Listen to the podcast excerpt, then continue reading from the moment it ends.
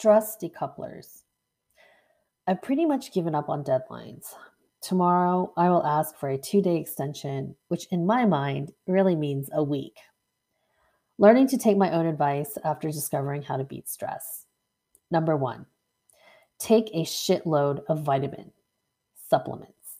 This includes vitamin C, zinc, MagCal, stress teas, and various immune boosters. So I don't actually get sick from the stress. Point taken. The last time I had a modicum of stress, I broke out in shingles. Number two, imbibe a turd full of caffeine. This includes coffee, black tea, energy drinks, and Pepsi products. Number three, forego all basic hygiene. This means skipping laundry, showers, flossing, combing your hair, and sometimes brushing your teeth. Forget about washing your face. That just leaves your skin dry and cracked. Number four, ignore regularly scheduled tasks. No bathroom breaks allowed. Period.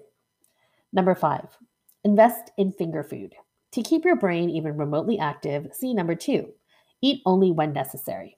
Otherwise, starve.